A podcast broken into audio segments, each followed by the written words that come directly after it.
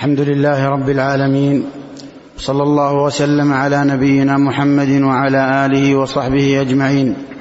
أما بعد فيقول الشيخ حافظ حكم رحمه الله وقوله صلى الله عليه وسلم ولا يزال عبدي يتقرب إلي بالنوافل حتى أحبه فإذا أحببته كنت سمعه الذي يسمع به وبصره الذي يبصر به الحديث أخرجه البخاري عن أبي هريرة رضي الله عنه. بسم الله الرحمن الرحيم. الحمد لله رب العالمين وأشهد أن لا إله إلا الله وحده لا شريك له وأشهد أن محمدا عبده ورسوله صلى الله وسلم عليه وعلى آله وأصحابه أجمعين. اللهم علمنا ما ينفعنا وانفعنا بما علمتنا وزدنا علما. وأصلح لنا شأننا كله يا حي يا قيوم يا ذا الجلال والإكرام. أما بعد هذا الحديث حديث أبي هريرة رضي الله عنه يعرف عند أهل العلم بحديث الولي أو حديث الأولياء. لأن النبي لأن هذا الحديث هو حديث قدسي جاء في أوله قول ربنا عز وجل من عادى لي وليا فقد آذنته بالحرب.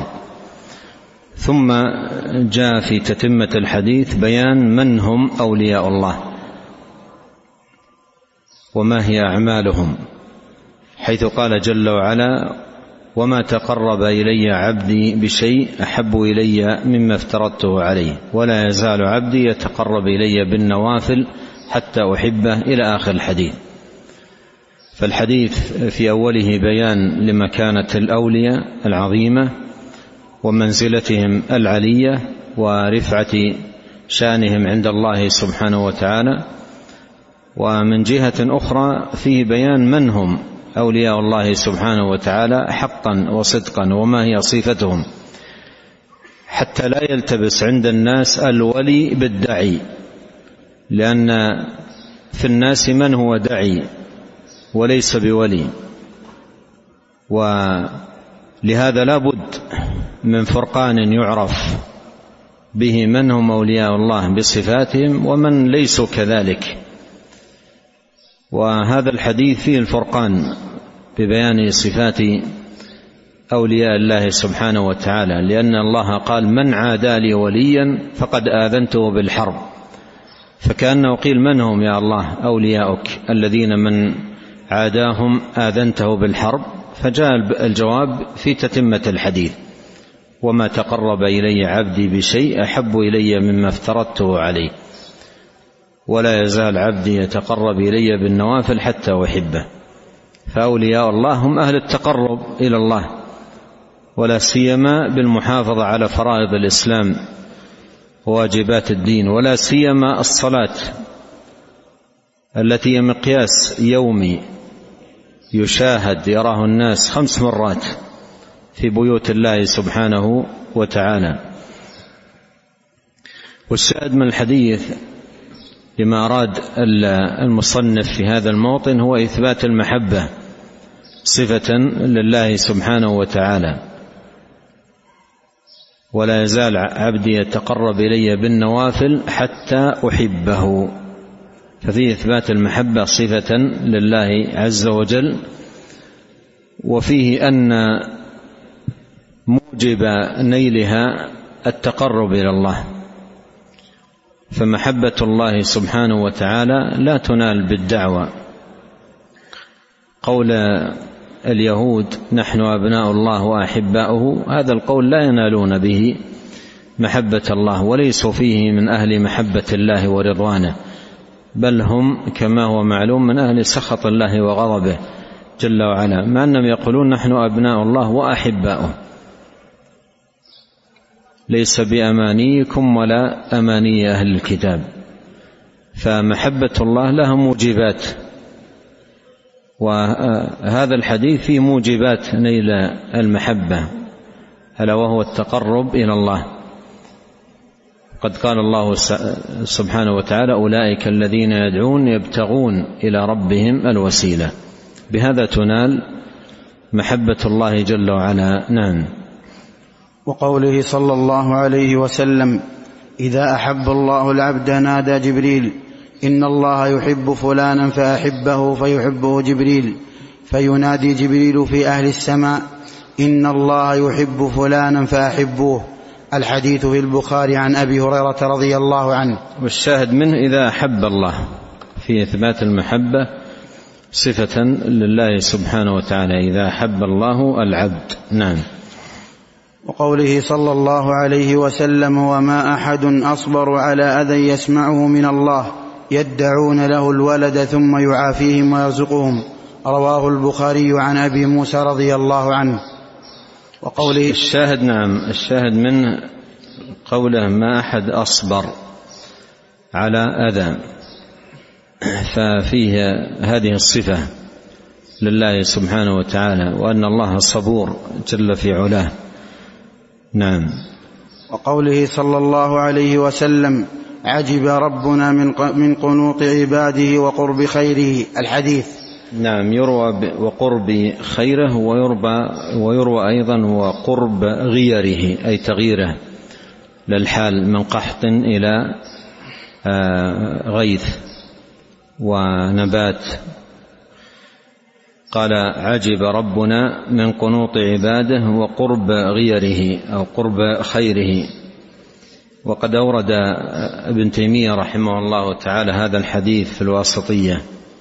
في جملة أحاديث الصفات التي أوردها رحمه الله وقال عقبه حديث حسن. قال عقبه حديث حسن. والشاهد منه آه، إثبات العجب. لله صفة لله. عجب ربنا من من قنوط عباده. عجب ربنا. ففي إثبات العجب صفة لله ومثله الحديث الآتي بعده. نعم.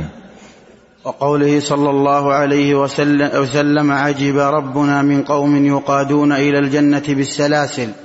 رواه أحمد والبخاري من حديث ابن مسعود رضي الله عنه. وقوله صلى الله عليه وسلم يضحك الله إلى رجلين يقتل أحدهما الآخر كلاهما يدخل الجنة. متفق عليه من حديث أبي هريرة. نعم في اثبات الضحك من صفات الله وهذه الصفات عندما يقرأها المسلم العجب والضحك ومثل ما يأتي أيضا الغضب والرضا ومثل ما تقدم المحبة وغيرها فهذه كلها صفات ثابتة لله منها ما قد ورد في الكتاب ومنها ما قد ورد في السنة. والواجب إمرارها كما جاءت والإيمان بها كما وردت. والواجب أيضا عدم توهم التشبيه في شيء منها لأن الله عز وجل لا مثيل له في صفاته كما قال الله سبحانه وتعالى ليس كمثله شيء ولهذا نثبت الضحك صفة لله ولا نقول كضحك المخلوق تنزه الرب وتقدس عن ذلك بل هو بل هو جل وعلا منزه عن كل عن كل مشابهة أو مماثلة للمخلوق في أي من صفاته سبحانه وتعالى. نعم. وقوله صلى الله عليه وسلم في حديث الشفاعة إن ربي قد غضب اليوم غضبا لم يغضب قبله مثله ولا بعده مثله. وقوله صلى الله عليه وسلم من أعان على من أعان على خصومة في باطل فقد باء بغضب من الله. رواه أبو داود بسند صحيح عن ابن عمر رضي الله عنهما. في في إسناده مطر الوراق عند أبي داود وصدوق كثير الخطأ. لكن الحديث له شواهد. الإسناد فيه مقال لكن الحديث له شواهد ومنها الآتي آه، بعده. نعم. وفي رواية من خاصم في باطل لم يزل في سخط الله حتى ينزع. من خاصم في باطل وقبل قال من أعان على خصومه. هذا فيه خطورة عظيمة جدا لمن يخاصم في باطل أي ينافح ويدافع عن باطل.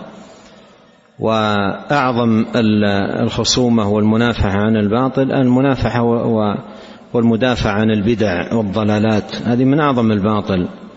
والمخالفات الشرعية المدافع عنها. وبعض الناس والعياذ بالله مبتلى بالهوى آه، يتصدى للدفاع عن الباطل حتى إن بعضهم يكتب مؤلفات يدافع فيها عن الباطل ويخاصم مدافعة عن الباطل. حتى إن بعضهم يؤلف كتابا كبيرا دفاعا عن بدعة من البدع. هذا من أعظم ما يكون خطرا عليه. من أعظم ما وهو موجبات سخط الله سبحانه وتعالى.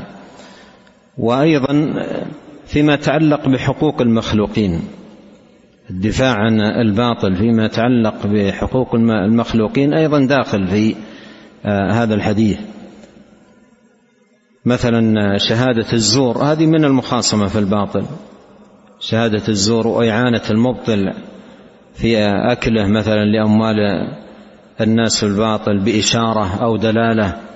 أو إعطائه فكره أو نحو ذلك هذا كله يدخل تحت قوله آه، من أعان على خصومة في باطل وقوله في الحديث الآخر أو الرواية الأخرى من خاصم في باطل لم يزل في آه، سخط الله حتى ينزع أي عن خصومته وباطله. نعم. وقوله صلى الله عليه وسلم والذي نفسي بيده ما من رجل يدعو امرأته إلى فراشه فتأبى عليه إلا كان الذي في السماء ساخطا عليها حتى يرضى عنها زوجها.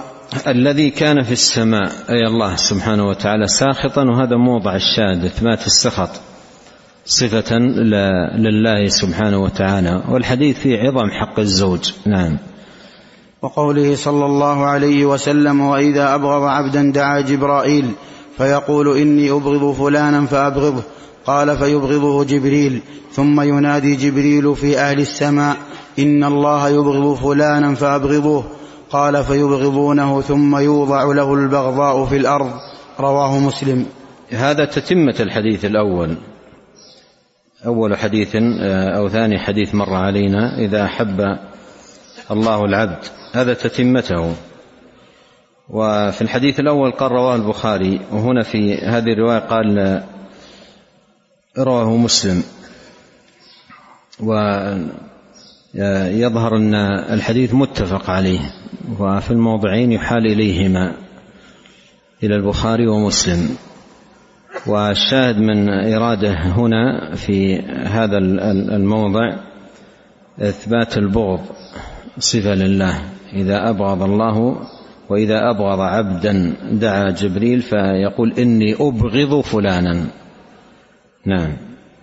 وقوله صلى الله عليه وسلم إن الله ليرضى عن العبد يأكل الأكلة فيحمده عليها ويشرب الشربة فيحمده عليها. رواه مسلم عن أنس رضي الله عنه. نعم إثبات الرضا نعم. وقوله صلى الله عليه وسلم في قصة أصحاب بئر مؤنة بلغوا قومنا عنا أنا قد لقينا بئر معونة. في بئر معونة بلغوا قومنا عنا أنا قد لقينا ربنا فرضي عنا وأرضانا. وفي الصحيح من حديث أنس رضي الله وهو وهو في الصحيح من حديث أنس رضي الله عنه وهو من التنزيل المنسوخ تلاوة.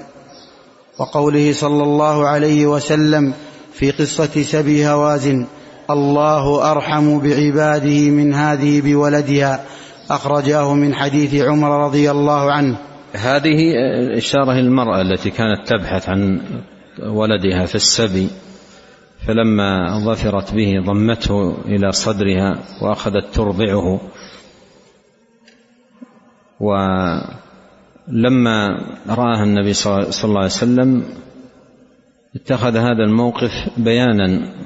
لأن هذه الصورة المعاينة في الرحمة من أشد صور الرحمة لأن سبحان الله الأم الأم رحمتها بوليدها وشفقتها عليه من أشد الرحمة التي تعرف في المخلوق وأعظمها شأنها عجب.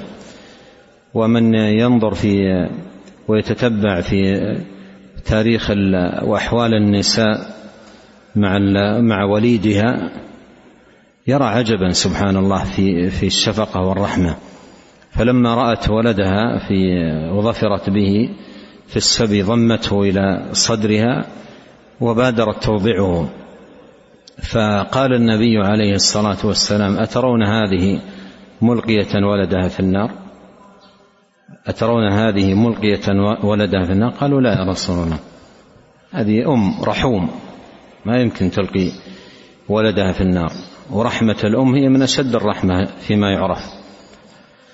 أذكر سبحان الله مر علي قصة عجيبة في الحادثة المشهورة السفينة أو العبارة التي غرقت بين في في البحر الأحمر من سنوات واحترقت ونجا بعض الناجين منها.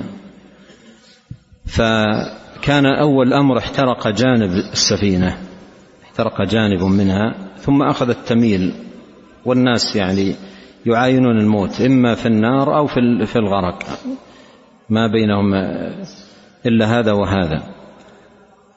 فيقول أحد الناجين كانت امرأة معها طفلها لما عاينت نفسها وأنها أوشكت أنها تسقط في تمسكت بجانب وأخذت ترضع ولدها.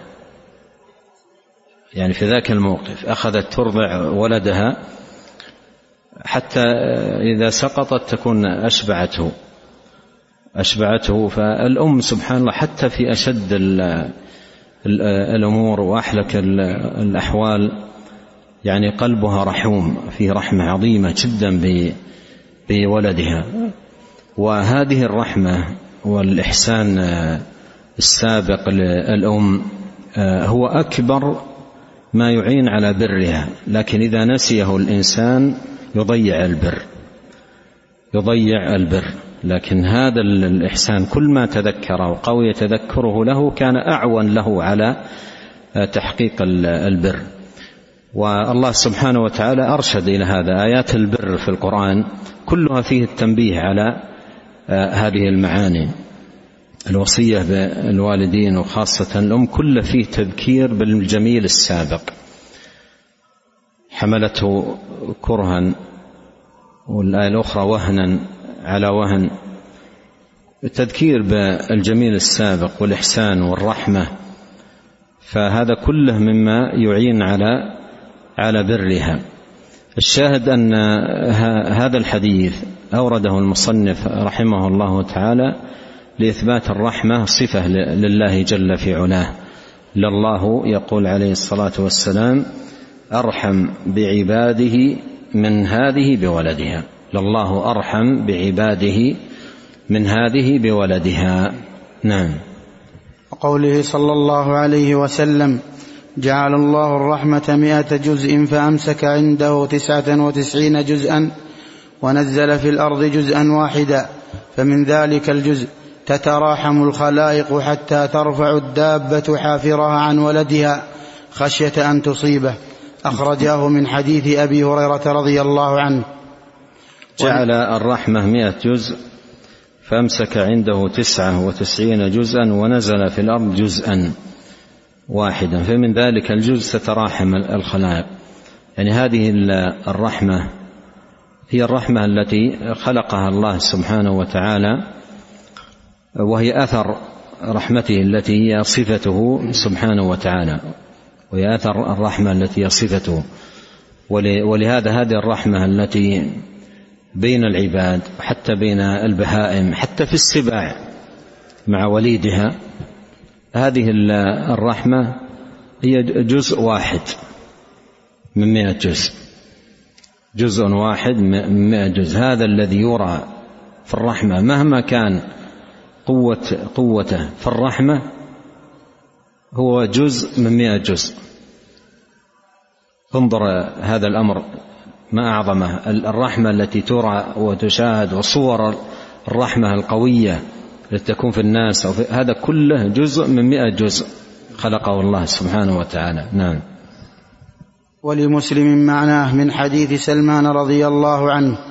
وفيه كل رحمة طباق ما بين السماء والأرض. فإذا كان يوم فإذا كان يوم القيامة حملها كملها بهذه الرحمة. وقوله صلى الله عليه وسلم أعوذ بعزتك الذي لا إله إلا أنت الذي لا يموت والجن, والجن والإنس يموتون. أخرجه البخاري من حديث ابن عباس رضي الله عنهما. في إثبات العزة. أعوذ بعزتك. نعم. وقوله صلى الله عليه وسلم عن أيوب عليه السلام وعزتك لا غنى بي عن بركتك. أخرجه البخاري من حديث أبي هريرة رضي الله عنه. وقوله صلى الله عليه وسلم اللهم لك الحمد أنت نور السماوات والأرض ومن فيهن. أخرجاه من حديث ابن عباس رضي الله عنهما. نعم فيه من صفاته عز وجل أنه نور. نعم. وقوله صلى الله عليه وسلم اللهم إني أعوذ برضاك من سخطك وبمعافاتك من عقوبتك وبك منك لمسلم والأربعة عن عائشة رضي الله عنها. نعم الرضا والسخط. نعم. وقوله إن الله ليملي للظالم حتى إذا أخذه لم يفلته. قال ثم قرأ وكذلك أخذ ربك إذا أخذ القرى وهي ظالمة. إن أخذه أليم شديد.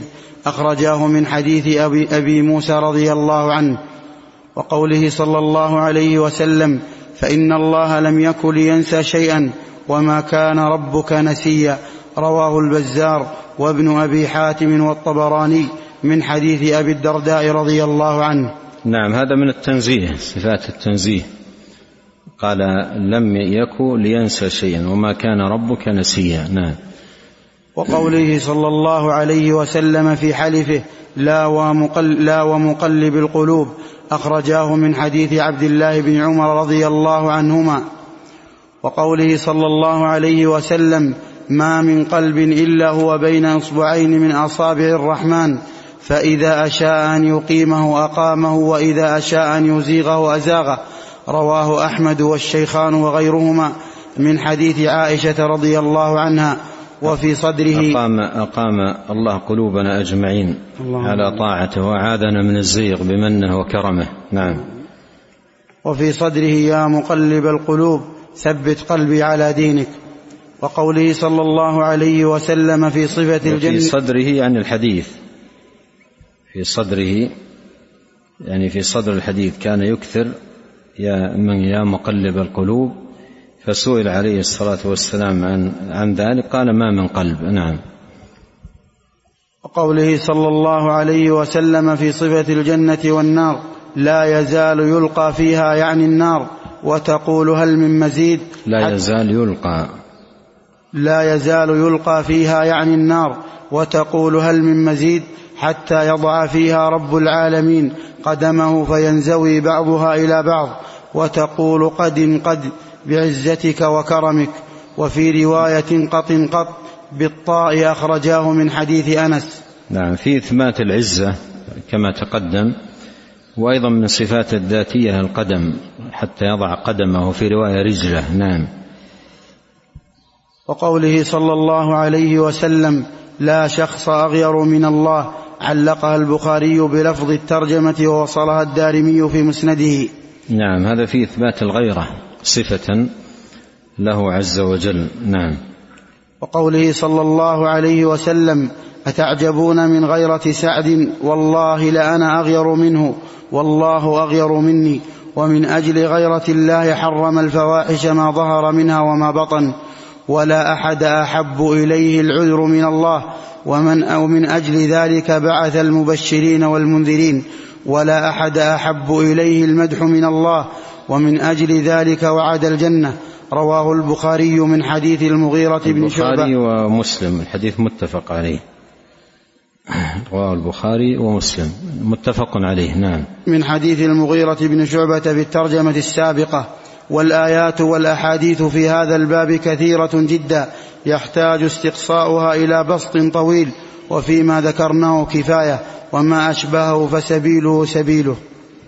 الشيخ لما ساق الآيات والأحاديث نبه في خاتمة ذلك أنه لم يستقصي لأن الاستقصاء للأحاديث والآيات في هذا المقام يطول جدا لكن يقول فيما ذكرناه كفاية فيما ذكرناه كفاية. ثم ختم بهذه الخاتمة الجميلة قال وما أشبهه فسبيله سبيله. ما أشبهه سبيله. سبيله وما أشبهه سبيله سبيله. يعني ما ذكر من آيات وأحاديث يرشد إلى ما لم يذكر. فإن ما لم يذكر القول فيه نظير ما ذكر لأن الباب واحد. لأن الباب واحد باب الصفات آه، واحد. والقول في بعضها كالقول في بعض في البعض الآخر. ولهذا عادة في كتب العقائد المختصرة والمطولة يكتفى في في هذا الباب بأمثلة. أمثلة للصفات وأمثلة لأدلة الصفات. أما الاستقصاء فهذا يطول. يطول ويكثر حتى إن آيات القرآن ما تكاد تخلو آية. من ذكر لصفات الرب سبحانه وتعالى. نعم. فحقه التسليم له والقبول. الفاء واقعة في جواب كل ما. فنقول في ذلك ما ذكره الله تعالى عن الراسخين في العلم حيث قال والراسخون في العلم يقولون آمنا به كل من عند ربنا وما يذكر إلا أولو الألباب. ربنا لا تزغ قلوبنا بعد إذ هديتنا وهب لنا من لدنك رحمة إنك أنت الوهاب. اللهم آمين. هذا الذي ذكر الشيخ هو هو هو المنهج الذي ينبغي أن يكون عليه في صفات الله كلها. لا يستثنى شيء منها. وقول المسلم فيها كقول الراسخين الذين أثنى الله عليهم بقوله والراسخون في العلم يقولون آمنا به كل من عند ربنا. آمنا به كل من عند ربنا. أي كل ما جاء عن الله فهو حق. والواجب أن يتلقى بالإيمان والقبول والتسليم. نعم.